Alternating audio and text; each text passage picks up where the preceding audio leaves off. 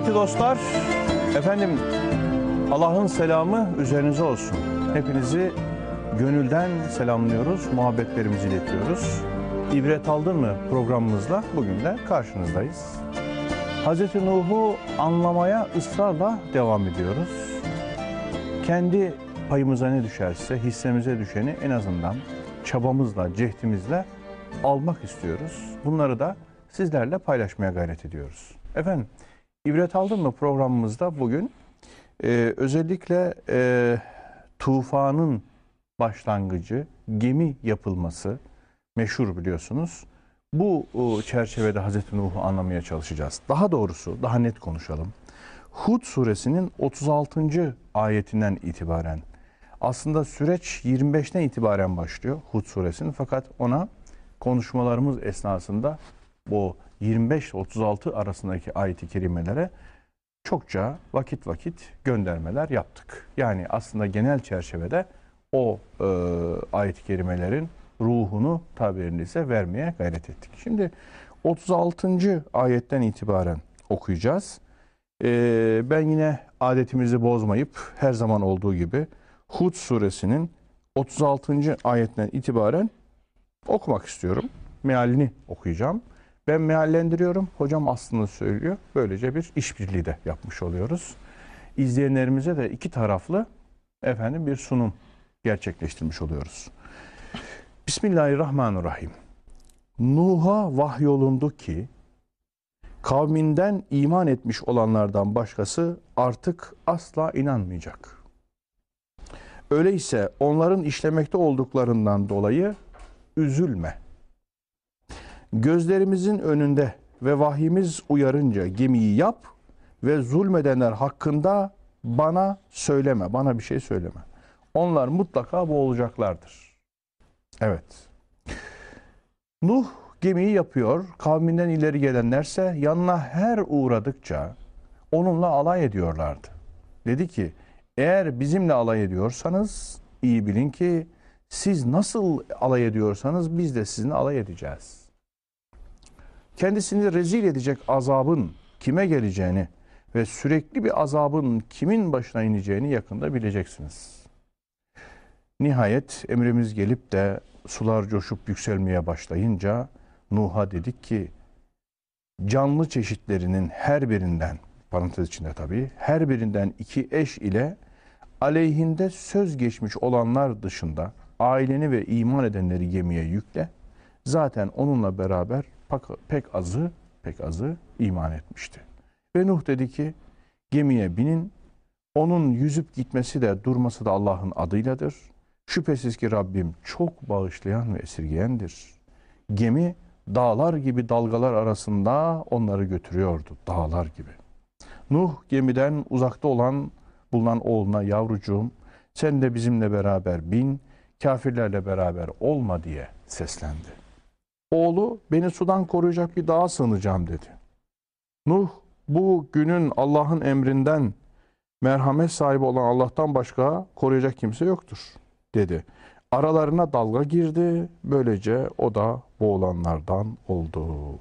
Nihayet, ey yer suyunu yut ve ey gök suyunu tut denildi. Su çekildi, iş bitirildi, Cudi dağının üzerine yerleşti ve o zalimler topluluğunun canı cehenneme denildi. Nuh Rabbine dua edip dedi ki, Nuh suresinin sonunda da böyleydi. Ey Rabbim, şüphesiz oğlum da ailemdendir. Senin vaadin ise elbet haktır. Sen hakimler hakimisin. Değil mi hocam? Şimdi hemen toparlayıp getiriyorum neticeye. Birkaç ayet daha var. Evet, birkaç ayet daha var. Nuh dedi ki, ey Rabbim, ben senden hakkında bilgim olmayan şeyi istemekten sana sığınırım. Özür dilerim, kırk altıyı geçtim. Allah buyurdu ki, ey Nuh, o asla senin ailenden değildir. Çünkü onun yaptığı kötü bir iştir. O halde hakkında bilgin olmayan bir şeyi benden isteme. Ben sana cahillerden olmamanı tavsiye ederim. Nuh dedi ki, ey Rabbim, ben senden hakkında bilgim olmayan şeyi istemekten sana sığınırım. Eğer beni bağışlamaz ve esirgemezsen ben ziyana uğrayanlardan olurum. Denildi ki, ey Nuh, sana ve seninle beraber olan ümmetlere bizden selam ve bereketlerle in, kendilerini faydalandıracağımız, sonra da bizden kendilerine elem verici bir azabın dokunacağı ümmetler de olacaktır. Efendim, Resulüm, işte bunlar sana vahyettiğimiz gayb haberlerindendir.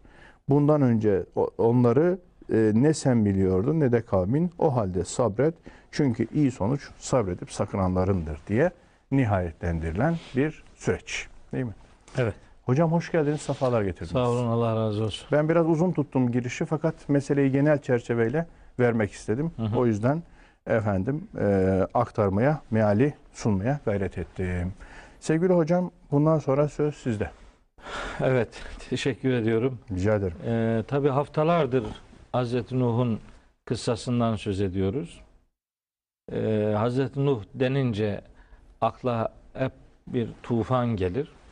Dolayısıyla bu kıssayı, Hazreti Nuh kıssasını konuşup da tufanı konuşmamak, tufanı, gemiyi, kurtulanları, o esnada yaşanan çeşitli diyalogları filan görmemek, o tufanın aslında neyi temsil ettiğini, geminin neyi temsil ettiğini, peygamberi duruşun bugün ne anlama geldiğini, bizim kısaca bütünüyle Hazreti Nuh kıssasından, özelde de bu tufan ve tuğyan olayından ne anlamamız gerektiğini elbette konuşmalıydık. Bu programların yapısına, yapılış amacına uygun olan da kıssalardan güne ve hayata neler getireceğimize doğru karar vermemizdir. Bunun programların amacı buydu. Hazreti Nuh kıssasından da bu amaca hizmet edecek söylemler geliştirelim istiyorum. Evet hocam. Şimdi otuz altıncı ayette, tabii siz mealen okudunuz otuz altıdan kırk dokuza kadar. Aslında dediğiniz gibi yirmi beşinci ayetten itibaren başlıyor bu süreç. Diyalogları, Hazreti Nuh'un davetini, kavminin ona cevaplarını, onlara karşı Hazreti Nuh'un yeni isteklerini, duasını, bedduasını filan, vaatlerini defalarca, haftalarca konuştuk. Sonunda Hazreti Nuh'a vahyedilen şu: Uhiye ila Nuhin. Nuh'a vahyedildi ki ennehu len yu'mine min kavmike. Sana kavminden artık kimse inanmayacak. Sana etrafındaki bu muhataplardan hiç kimse inanmayacak. İlla men kad amene. Daha önce inanmış olanlar hariç geri kalan hiçbiri inanmayacak. Şimdi bu kavminden inanmayacaklar kimlerdir? Bir önceki programda bunların Hazreti Nuh'un davetine karşı kulaklarını tıkayanlar, üzerlerini elbiselerle kapatıp Hazreti Nuh'u görmeye dahi tahammül etmeyenler, gizli aşikar, normal sesli, gür sesli her tebliğ türüne olumsuz tepki gösterenler, bağışlanmayı ısrar, ısrarla reddedenler, her türlü vaade itibar göstermeyenler, kainat kitabından sunulan onca hatırlatmaya ve vaade rağmen buna hiçbir şekilde kulak kabartmayan, tam aksine kendi çok tanrıcı yapılarını, putperest geleneklerini takip etmek üzere ilahlarına sarılanlar, Veddi, Süva'ı, Yağusu, Ya'uku, Nesri terk etmeyin diye birbirlerine bu anlamda öğüt verenler ya da istekte bulunanlar, peygambere yani Hazreti Nuh'a ve diğer müminlere karşı her türlü entrikayı e, reva görenler, kendi akıllarına, yüreklerine tuzak kuranlar, böylece bu tuzakları başarıya ulaşmasın diye Hazreti Nuh'un duada bulunduğu, işte o zalim, o kafir insanlar burada söz konusu ediliyor ve işte bunların artık inanmamakta kararlı olduklarının haberi veriliyor. Tıpkı Yasin suresi altıncı ayette, Bakara suresi altıncı ayette de geçtiği gibi, onları uyarıp uyarmaman onlar için birdir. İnanmıyorlar, inanmayacaklar. İnanmamakta kararlılar. İşte o el-kafirin, ez-zalimin kelimelerinin başındaki elif-lam, onların bu olumsuz kanaatlerinin aslında kendi huyları, karakterleri haline geldiğini beyan eden ifade biçimleriydi. Bunlar sana inanmayacaklar, inananlar hariç. Ve bu adamların yapmış oldukları şeylerden dolayı da canın sıkılmasın, ümidini kesme. Sen o halde şimdi sana söylenenlere kulak ver ve ne söyleniyorsa onu yap, diyor Allahu Teala. Vahyin içeriği böyle şekilleniyor. otuz yedinci ayette buyuruyor ki Rabbimiz Hazreti Nuh'a Aleyhisselam "Vasna'il fulke bi a'yunina ve vahyina." Şimdi bu cümle çok önemli. "Vasna'il fulke bi a'yunina ve vahyina." Hem gözetimimizde hem bilgilendirmemizle bir gemi yap. Bu ne demek? Bu şu demek. Sen hayatını, bugün için söylüyorum, sen hayatını vahyin dediği gibi şekillendir. Vahyimizle, bilgilendirmemizle gemiyi yap demek, sen hayatını vahyin ilkeleri doğrultusunda şekillendir, onu vahiy ile e, yaşamaya gayret et. Çünkü biliyoruz ki bir yerde tuğyan varsa, azgınlık varsa, sapkınlık varsa, hakka ve hakikate karşı mutlak bir itaatsizlik, itibarsızlık varsa orada tufan kaçınılmazdır. E Hz. Nuh döneminde tufan, denizin kabarması, göğün boşalması, suların buluşması şeklinde bildiğimiz sel, tufan şeklindeydi ama tuğyan hangi türden olursa tufan o türden gelir. Ahlaken tuğyanınız olursa ahlaki bir tufan sizi kaplar. İnançta tuğyanınız olursa inanç noktasında kafanız allak bullak olur, tufan yaşarsınız. Ekonomide tuğyanınız varsa ekonominiz allak bullak olur, tufanınız ekonomik cinsten olur vesaire. Mustafa hocamızın ifade ettiği gibi her tuğyanın bir tufanı olur. Her tufanın bir Nuh'u olur ve her Nuh'un da sarılacağı bir kılavuzu olur. Bugün biz tufan dediğimiz o korkunç akıbetten kurtulmak için tuğyan denilen ahlaksızlıklardan uzak durmak mecburiyetindeyiz. Bunlar sebep-sonuç ilişkisiyle yürüyen olaylardır. Yolu bir olanların sonu bir olur derler. Evet, aynı ahlaksızlığı yapanlar aynı akıbeti yaşarlar. Hz. Nuh döneminde peygamberi öğretiyi bu kadar hayatının dışına itenler, onlara hiçbir şekilde itibar göstermeyenler, aksine inananlara hor hakir davranıp onları toplumun en perişan, en rezil adamları gibi tanıtma cüretinde bulunanlar, o gün o yaptıklarının akıbetini, azgınlığını, müminlere karşı taşkın davranışlarını adeta tabiat bile kabul etmedi ve su taşkınıyla onların bu ahlaksızlığı bir anlamda dünyada cezalandırılmış oldu. Bu bugün de böyledir. Bugün de çeşitli tufan sebepleri görülüyor. Ekonomik anlamda öyle, ahlaki anlamda öyle, sosyal hayatımız noktasında öyle, eğitimde öyle. Her ne taraftan bakarsanız bakın, böyle tuğyan dediğimiz sınırı aşan, haddi aşan, kendini bilmeyen, duracağı yeri, duruş biçimini iyi belirlemeyen insanlar bir takım taşkınlıkların tarafı oluyorlar. O taşkınlıklar tabii ki tufanla karşılanıyor. Nahl suresinin kırk dört, kırk beş, kırk altıncı ayetleri var. Ayetlere detaylı girmeyeceğim. Sadece bir hatırlatmak istiyorum. Ayetler kırk dört, kırk beş, kırk altı, kırk yedinci ayetler. Yani kötülük ne taraftan şekillenirse ona karşı cezalar o taraftan gelirler. Yapılan türünden bir cezai müeyyide Kur'an'ın bize öğrettiği, peygamber kıssalarının da bize öğrettiği hakikatler arasında yer alır. Biz bir tuğyan varsa, bir azgınlık varsa bundan kurtulmanın yolunu tıpkı Hazreti Nuh'a yapıldığı gibi vahide aramak durumundayız. Allah kitabına, vahyine, Kur'an'ına Hablullah adını vermiştir. Ve'tasimu bihablillahi demiştir. Yani Allah'ın ipi insanların sarılmak durumunda oldukları bir can simidi gibi sunulmaktadır.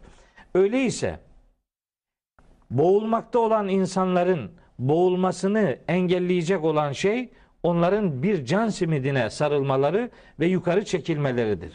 İşte insanların inançsızlık batağında debelenmelerini sona erdirecek şey, Hablullah denen Allah'ın ipine sımsıkı sarılmalarından geçiyor. Vahye sarılmadan, vahyin kurtarıcı misyonunu sahiplenmeden ve hayata Allah'ın bak dediği yerden vahyimiz ve gözetimimizle gemi yap sözünü, hayatınızı, gidişatınızı vahyimizin doğrultusunda şekillendir biçiminde anlamak durumundayız. Yoksa o gün bir gemi yapılmıştı, bir tuğyan vardı ve ona karşı bir tufan olmuştu, gemiye binenler kurtulmuştu deyip de mesajı o günden bugüne taşımamak gibi bir ayıbın tarafı olmayacağız. Günah okyanusları var hayatımızda. Günah denizleri var. O denizlerden de bir kara üret, üretmek durumundayız. İşte tufan denizlerinin içinde üreteceğimiz kara parçaları bize vahyin öğrettiği ilkelerdir. Ne olursa olsun, hangi sorunla karşılaşıyor olursak olalım, o eğer bir tuğyan ise ve sonunda eğer bir tufan oluşacaksa, bizim o tuğyandan kaçmamız vahiy ile mümkündür. Tufandan kurtulmamız da vahyin gemisine binmemizle imkan dahilinde olacaktır. Bunun dışında başka çıkar yollar sahte değerleri sahiplenme sonucunu verir. Hazreti Nuh'un oğluyla yaptığı konuşmalar gelecek ileride. O da ben dağa tırmanırım diyordu. Evet. Hayır. Dağ orada bir sahte değer, sahte sığınak sembollüğünde orada durmaktadır. Sığınacağınız yeri doğru belirlemezseniz boğulmaktan kurtulamazsınız. Onun için ne olursa olsun tuğyan denen azgınlıklardan tufanın geleceğini bilmek ve tuğyandan da tufandan da kurtulabilmek için vahyin ipine sarılmak Müslüman olmanın vazgeçilmez gereğidir. Bugünün hayatında da o gemi bizim için vahyi temsil etmektedir. O geminin o günkü kaptanı olan Hazreti Nuh bugün bizim hayatımızda Hazreti Muhammed olarak görülmelidir. Hazreti Muhammed'in kaptanlığında Kur'an gemisine, İslam gemisine binmek gibi bir zorunluluğumuz vardır. Bunun ötesinde hakikate ulaşmak, sahili selamete e, ulaşmak gayri kabildir, imkansız bir beklentidir. Ben vasna'il fulke bi a'yunina ve vahyina ayetinin bu ilk bu cümlesinden böyle şeyler anlıyorum. Yoksa bu kıssaları başka türlü okuyup tarihin bir yerine gömer, orada bırakırsınız. Bu böyle bir menkıbevi bir şey olur. Gemiyi hayatınıza taşımazsınız. Tuğyanın bugün neyi karşıladığını konuşmazsınız. Tufanın bugün nasıl görüntülere dönüştüğünü sorgulamazsınız. Tuğyandan da tufandan da nasıl kurtulacağınızı, o günün gemisinin bugün neye tekabül ettiğini anlamaz da aile içerisindeki iletişim sorunlarından kaynaklanan o korkunç parçalanmışlıkların Nuh peygamberin hayatında da yaşanan, oradaki yaşananı burada yaşamamak için doğru değerlerden beslenmek, sahte vesilelerden uzak durmak gibi bir ahlaki ölçüyü, davranış ölçüsünü ortaya koymazsak işte tuğyanların mahiyeti değişir, tufanların mahiyeti değişir, sahte kurtarıcılar aranır ve sahte kurtarıcılarla beraber yazık ki tuğyanda ve tufanda helak olmaktan kurtulmak mümkün olmaz. Ayetin peşinde diyor ki ikinci cümlesinde ve la tuhatibni fillezine zalemu. Zalimlerle alakalı sakın ha benden bir şey isteme diyor Allahu Teala. Hazreti Nuh'u uyarıyor. Çünkü Kur'an-ı Kerim bize Hazreti İbrahim'in hayatından da örnek verir. Bir adam şirk üzere ölmüşse onun bağışlanması için duada bulunulamaz. Hiçbir peygamber ve mümin müşrik olarak öldüğü bilinen, bildirilen bir insan için bağışlanma dileğinde bulunamaz. Onun haberini veriyor Allahu Teala Hazreti Nuh'a, diyor ki sakın ha, bu adamlar zalim, bunlar kafir, bunlar her türlü entrikayı yaptılar. Bunların artık inanma ihtimali yok. Bunlar innehum muğrakûne, boğulacaklar. Sakın ha zalimlerin akıbetleriyle ilgili benden bir şey isteme. Boğulmayı hak edenler hak ettikleri ceza ile karşılaşacaklardır diye peygamberini uyarıyor. Bugün bize de zalimlik yapmayın demenin ötesinde zalimlere yanaşmayın uyarısı vardır Kur'an-ı Kerim'de. Hud suresinde muhteşem bir ayettir. Ve la terkenu ilellezine zalemu. Sakın ha zalimlere yanaşmayın. Onlara yardakçılık yapmayın, yalakalık yapmayın. Onlardan yana bir tavır içine girip de böyle yanaşmalık ortaya koymayın zalimlere. Niye? Fetemessekumun naru. Size de ateş dokunur. Zalime yanaşma, yanaşırsan yanarsın diyor Allahu Teala. Dolayısıyla Hud suresinin yüz on üçüncü ayetiydi. Orada zalimlerin, zalimliğinin felaketinden haber veren, onlara yanaşmayı bile yasaklayan ayet aslında beslenme kaynağını Hazreti Nuh'un burada bilgilendirildiği bu cümleden alıyor. Yani otuz altı ve otuz yedi. otuz altı ayetlerden ve otuz yedi'den alıyor. alıyor. Bunlar zalimlik yaptılar. Zalimlerle ilgili herhangi bir istekte bulunma. Onlar zulüm dünyada cezası verilen bir ahlaksızlıktır Yusuf Bey.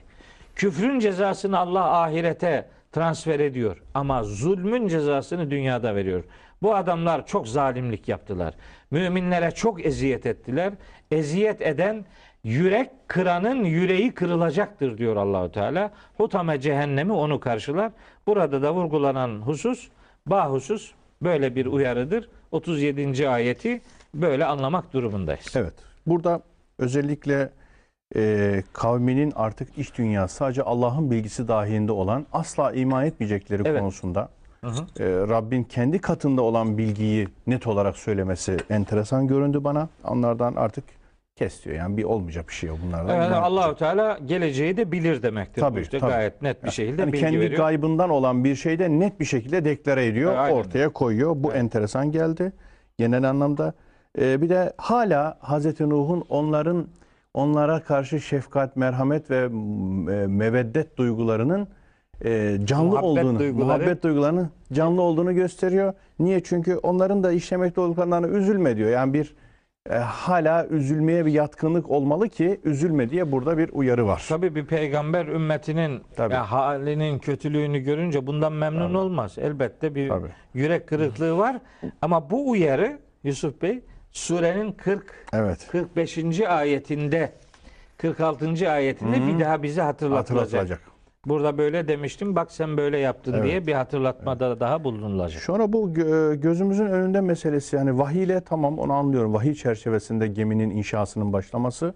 Fakat gözümüzün önünde onu nasıl anlayabiliriz diye zihnim bazı yani farklı boyutları olabilir mi? Değişik açılardan bakılabilir mi diye düşünüyorum. Onu ikinci kısımda konuşacağız. Gemiyi yap ve zulmedenler hakkında bana bir şey söyleme. Yani demek ki hala zulmedenler hakkında söyleyebilecek durumda.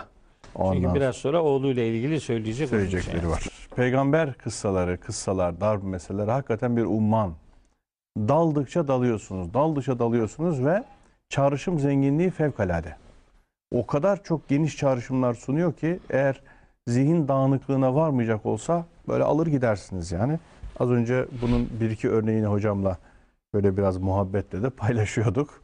Benim serbest uçuş denemelerime kendisi şahit oluyordu.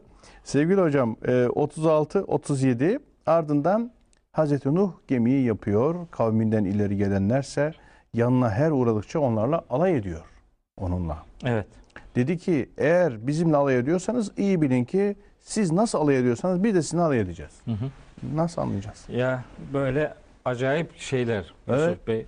Enteresan. Yani acayip detaylar var. Çok ilginç. Şimdi evet. yani kıssaları böyle üstünkörü geçmeyi hiç doğru bulmuyorum. Evet. Yani Allahu Teala, eğer Allahu Teala bir kıssanın bir yeriyle ilgili bir şey dememişse demedi. Yani orada bizim için önemli bir mesaj yok demektir. Tamam, doldurmayalım içini. Kendimiz şekillendirmeyelim. Gayretkeşlik yapmayalım. Ama bir şey dediyse eğer bunun lüzumsuz olmadığını iyi bilmek durumundayız. Orada söylenmek istenenin ne olduğunu sormak durumundayız. Şimdi bakın. Ve yasnaul fulke. Gemiyi yapmaya başladı Hazreti Nuh. Demek ki sanaa kelimesi bir sanat üretmek anlamına geliyor yani. Feale değil bu. Tabii sanaa. Sanaa yani ince ustalık gerektiren sanat eseri bir şey yapılıyor. Zaten vahyin doğrultusunda gözetimimizde demek belli ki yani gemiyi yani gemide mucize aramamak durumunda olduğumuzu öğretiyor. Yani tufana dayanacak bir gemi yapılacak yani. Ve sen bu, bir bu sanatla yap, yapılacak, incelikli yapılacak. Evet, adam gibi yapılacak yani. Evet, gemi, hassas ölçülerle. He, evet, yani ne suya yüklenen itme gücü, ne maddelerdeki batma özelliği ortadan kaldırılmayacak. Yani sünnetullah dediğimiz şeyler e, zede almayacak. Yani suyun üzerinde durabilecek bir şey yapacaksın. Nasıl olsa Allahu Teala bizi sahiplendi. O zaman hani bir filika, bir tekne yapalım. Teknenin üzerinde duralım. E, hiçbir dalgada bize bir şey yapmaz. Hayır, öyle değil. Hatta düz sanatsız bir sal yapalım. Salın üzerine milleti yığalım falan, öyle bir şey yok. Öyle bir şey değil yani. Yasnaul fulke. Bu gemi sanat içerikli olarak, demek ki ne lazımsa o yapılıyor, öğretiliyor, yapılıyor. Tabi bu ne zaman yapılıyor? İşte bazıları diyor ki ilk defa Hazreti Nuh gemi yaptı. Bazıları hmm. diyor ki hayır, o zaten bilinen bir hmm. e, bir ulaşım aracıydı. Hmm. Ama gene de onun gemi yapmasıyla alay ediyorlardı etraftakiler. Şimdi ben bu geminin, hani bazıları diyebilir ki şimdi söyleyeceğiniz söz detaya girmek ve lüzumsuz bir ayrıntı ortaya olmayacak koymak mı? olmayacak mı diyebilirler. Hayır. Çünkü Kamer suresinin on üçüncü ayetinde Allahu Teala bu gemiyle alakalı ve hamelnahu ala zati elvahin ve düsurin diyor. Biz onu levhalar ve çivilere sahip olan o şeyin üzerinde taşıdık diyor. Yani malzeme muhteşem, artık ahşap mıdır? Ee, yoksa düsür kelimesinin madeni bir çivi manası var. Hmm. Eğer bu madeni çivi manasına geliyorsa levha kelimesinin de saç anlamına gelme ihtimali var. Böyle olunca da bu geminin sıradan herhangi bir tekne olmadığı, özellikli bir mahiyet arz ettiği ve yapılması gereken her inceliğin gözetilerek bu geminin e, inşa edildiği anlaşılıyor. Ama şunu bahusus vurgulayalım. Bu gemi öyle gökten filan gelmedi. Geminin kendisi mucize filan değil. Yani gemi denizin üzerinde duracak şekilde inşa ediliyor. O gemiyi harekete geçiren suyla alakalı da işte bir mucizevi bir durum aranacaksa o geminin yapıldığı zaman bir tufanın oluşmasıdır. Yani Cenab-ı Hakk'ın yağmur yağdırması, yukarıdan bardaktan boşalırcasına yerden suların fışkırmasıyla, öyle diyor e, Kamer suresinde, buyuruyor ki فَفَتَحْنَا اَبْوَابَ السَّمَاءِ بِمَاءٍ مُنْهَمِرٍ. Yani korkunç bir nehri an anımsatan yoğunlukta göğün kapılarını açtık. وَفَجَّرْنَا الْاَرْضَ عُيُونًا. İşte yeri yardık diyor, böyle gözeler, su fışkırtan gözeler olarak yeri yardık. Feltekal ma'u, iki su buluştu, ala emrin kad kudir, takdir edilen bir görevin yerine getirilmesi için, yani bu tufanın olması için göğün suları boşaldı, yerin içindeki sular fışkırdı, korkunç bir tufan oldu. Meselenin mucizevi, ilahi müdahale boyutu burasıdır. Yoksa geminin kendisinde bir mucizelik aramanın bir alemi yok. Çünkü buna buna lüzum yok. Geminin malzemesine gönderme yapılması bizi geminin bilinen türden, etraftakilerin de bildiği türden bir gemi olduğunu öğretiyor. Öyleyse şu soru akla geliyor. Kavmi niye alay ediyordu Heh, gemi yapılırken? Tamam, hemen onu cevaplayayım. Şey, on, e, önce isterseniz onu cevaplayayım, sonra başka bir şey söyleyeceğim. Niye alay ediyorlardı? Şunun için olabilir. Muhtemelen Hazreti Nuh bu gemiyi yaptığı yer itibariyle belki de, yani sahilde değil de belki biraz daha içeride yaptı. Hmm. Hani gemi sahilde işe yarar, denizde işe yarar, nehirde, gölde işe yarar. Sudan uzak yerlerde yapılan geminin fazla bir kıymeti yok, ya da ikide bir böyle bir azap tehdidinden söz ediyor olmasından dolayı alay ediyorlardır. Gemi yaptığı için değil. Bence azapla alay ettikleri için e, o gemi bir motif olmuştu orada. Asıl konu geminin yapılması filan değil. Değil. Niye yapıldığıdır. Yani azap tehdidine hitap e, öyle geçiyordu. Fe'tina bima te'iduna in kunte mine's sadikin. Gene Hud suresi otuz ikinci ayette. Sadık isen sözünde vaat ettiğini getir bakalım diye. Alay ediyorlardı. Muhtemelen gemi suya yakın olmayan bir yerde yapılmıştı. Şimdi biz bundan bir şey çıkartıyoruz. Diyoruz ki e, sen kul olarak görevini yap. Sen kulluğunu bil. Sen Allah yokmuş gibi yaşama, hareket etme. Allah var ve Allah hayata müdahildir. Öyleyse sen kulluğunu bil, Allah gerekeni yapar. Yani sen gemi yap. Su lazımsa biz getiririz demektir bu. Yani kafirlerin ağzından söyleyecek olursak, yani çok münasip bir söyleyiş olmayabilir. Bizim bu tufanla filan sürekli bizi uyaran, hani tırnak içinde Mecnun, hı hı. ona Mecnun da demişlerdi, cinli örtülü. Ondan Tabii. sonra bak görüyor musun, denizden ne kadar uzak yerde, hiç denizin suyun muyun olmadığı yerde kafasına göre gemi yapıyor. Gemi yapıyor işte, buyur. E, buyur, bundan ne yapacağız ki Allah'ına seversen filan diye. Böyle bir dalga geçme, alay etme. Evet. Sahiru minhu. O demek yani. Evet, evet. Alay ediyor. Hazreti Nuh onlara diyor. Kale in tesharu minna. Şimdi siz bizimle alay ediyorsanız fe inna nesharu minkum kema tesharune. Siz bizimle nasıl alay ediyorsanız yakında biz de sizinle alay edeceğiz, göreceksiniz yani. Hmm. Orada ayetin başına Yusuf Bey çok enteresan bir şey daha var. Diyor ki ve kullema merra aleyhi meleun min kavmihi. Kavminden yöneticiler onun yanına her uğradıklarında. Şimdi demek ki bu gemi çok mucizevi bir şekilde hazır yapılmıştı, oraya getirilmiş bir gemi değil. Belli ki bunun yapımı uzun sürdü. Küllemâ merra aleyhi demek oraya her uğradıklarında demek. Kavminin ileri gelenleri. Evet, ileri gelenler oraya her uğradıklarında demek. Bunun bir inşa süreci oldu ve her geldiğinde dalga geçtiler. Biz buradan şimdi başka bazı sonuçlar çıkartıyoruz. Ben şahsen mesela o küllemâ merra aleyhi mele'un min kavmihi sehiru minhu ifadesinden şunu anlıyorum. Mutaffifun suresinde şöyle ifadeler var. Ve izâ merru bihim yetegâmezûn. Bu Mekke müşrikleri müminlerin yanına her inadına inadına gelip uğradıklarında kaş göz hareketi yaparak onlarla dalga geçerlerdi. Hmm. Yani geçerken dalga geçmek değil, özel olarak gelip dalga geçiyorlardı. Bunaltmak için geliyorlardı. Kıyamet suresinde geçiyor. Sümme zehebe ila ehlihi yetematta. Sonra kendi ailesinin yanına çalım satarak dönüyor. Milletle alay etmenin kendine göre bir huzuruyla çalım satıyorlar. Müminlerle alay ediyorlar. Kendi taraflarına geçince o alayın konusunu yapıyorlar.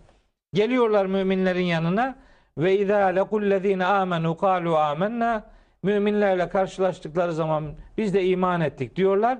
Ve izâ halev ilâ şeyâtînihim. Kendi kafadarlarının, şeytanlarının yanına gidip onlarla baş başa kaldıklarında kâlû innâ ma'aküm. Canım biz sizinle beraberiz. İnnemâ nahnu müstehzûn. O adamlarla biz alay ediyoruz diyorlar. Bakın bu alaycılık kültürü ta iblisten geliyor. Ee, İsra suresinde vardı. Kale eraeteke hâzellezî kerremte aleyye. Yani yaptın yaptın da benden üstün tuttuğun bu mu? Bu çamur mu yani? Hazreti Adem'in yani orijinini, yaratılış maddesini küçümseyerek alay ediyordu. Bu Mekkeli müşriklerde de böyleydi. Hazreti Nuh'un kavminde de öyleydi. Hazreti İsa'ya söz, söylenen sözlerde de aynıydı. Hazreti Salih için söylenenlerde de aynıydı. Hazreti Musa için de aynıydı. Hazreti İbrahim için de aynıydı. Hazreti Nuh için de aynı.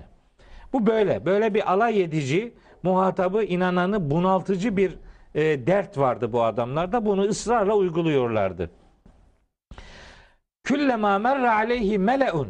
Oradaki mele kelimesinden şu güncel sonucu çıkartabiliriz. Demek ki kurulu inanç sistemlerine ya da vahyi bir öğretiye ilk karşı çıkanlar o toplumun elitistleridir. Yöneticileridir. Statikodan yana olanlarıdır. Nüfus sahibi, Nüfus sahibi imkan olanlar. sahibi, makam sahibi, mevki sahibi bir şekilde sözü yeten, sözü çok çıkan, eli uzun evet. insanlarıdır. Yoksa evet. halk kendi halindeki insanlar değil. değil. Garip kureba değil yani. Değil. İşte melek kelimesi bunu melek veriyor o. bize. Ve bir başka sonuç daha elde edebiliriz.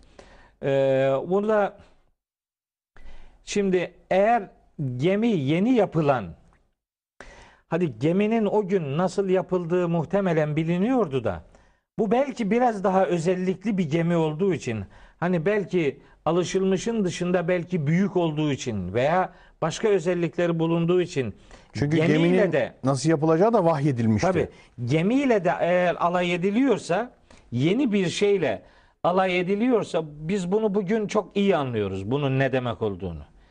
Toplumda insanların bazıları yeni şeylere karşı tahammülsüzdür. Yeni bilgiler, yeni üretimler, icatlar, geleneğin alışkın olmadığı bir takım yeni buluşlar bazılarını çok rahatsız eder. Onun için onlarla ilgili ağzına ne gelirse saydırır dururlar. E Anadolu geleneğinde de en çok onları duyarak yetişmedik mi hocam? İcat çıkarma. Evet. Eski köye yeni adet getirme. Ha, aynen öyle. Bakın bunlar bizim deyim atasözlerimiz yani. Bunlarla büyüdük biz. Doğru. İşte demek ki aynı mantık. Yani. Aynı mantık yani. Bir de mesela alayla e, çıkmaları çok enteresan. Alay psikolojisi dediğim şey. Dalga geçme, istihza psikolojisi. Bu da çok önemli. Karşı tarafın bir tezi var, bir önerisi var, söylediği söz var, kelam var, beyan var. Buna karşı sözle, kelamla ortaya çıkamayanlar bu işi savsaklama ve dala geçerek, tabirinize, bel altı vuruşlarla bu işi çözmeye çalışıyorlar. Bu da bir psikolojik bir şey. Tabii. Yani e, istihsanın, alayın, komedinin çağımızda da çok etkin olduğunu biliyoruz her yönüyle. Yani karikatür. Adam işte Danimarka'da diyelim ki Hazreti Peygamber'in söylemini e, gerçekten kritik edemiyor. Ona karşı bir şey getirmiyor. Karikatür yapıyor filan. Şimdi aynı e, refleks... Bir kaçma biçimi bu. Devam ediyor. Evet. Bir kaçma biçimi. Bir mağlubiyeti sahiplenememe duygusu. Yani bilgiyle karşılık veremeyenler güya, mesela biz de şahsen kendim de çok karşılaşıyorum böyle şeyleri. Bir şey deyince adam diyor ki bu kim?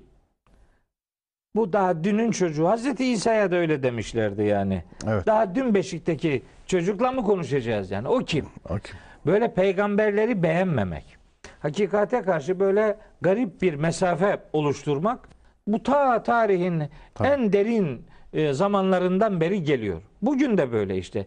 Yeni şeye karşı bir tahammülsüzlük var, evet. bir alay var.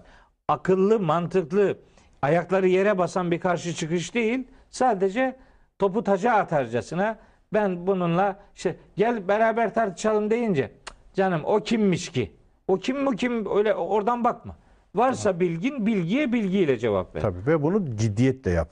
Evet. Yani müzmin alaycılık küfri bir sıfattır. Kafirlerin bir şeyidir, sıfatlarından biridir o müzmin alaycılık. Evet, doğru. Evet. Ee, devam ediyor Hazreti Nuh. Orada bir şey daha var Yusuf Bey. Kâle in tesharu minna. Siz şimdi bizimle alay ediyorsunuz. Fe inna nesharu minküm kemâ tesharûne.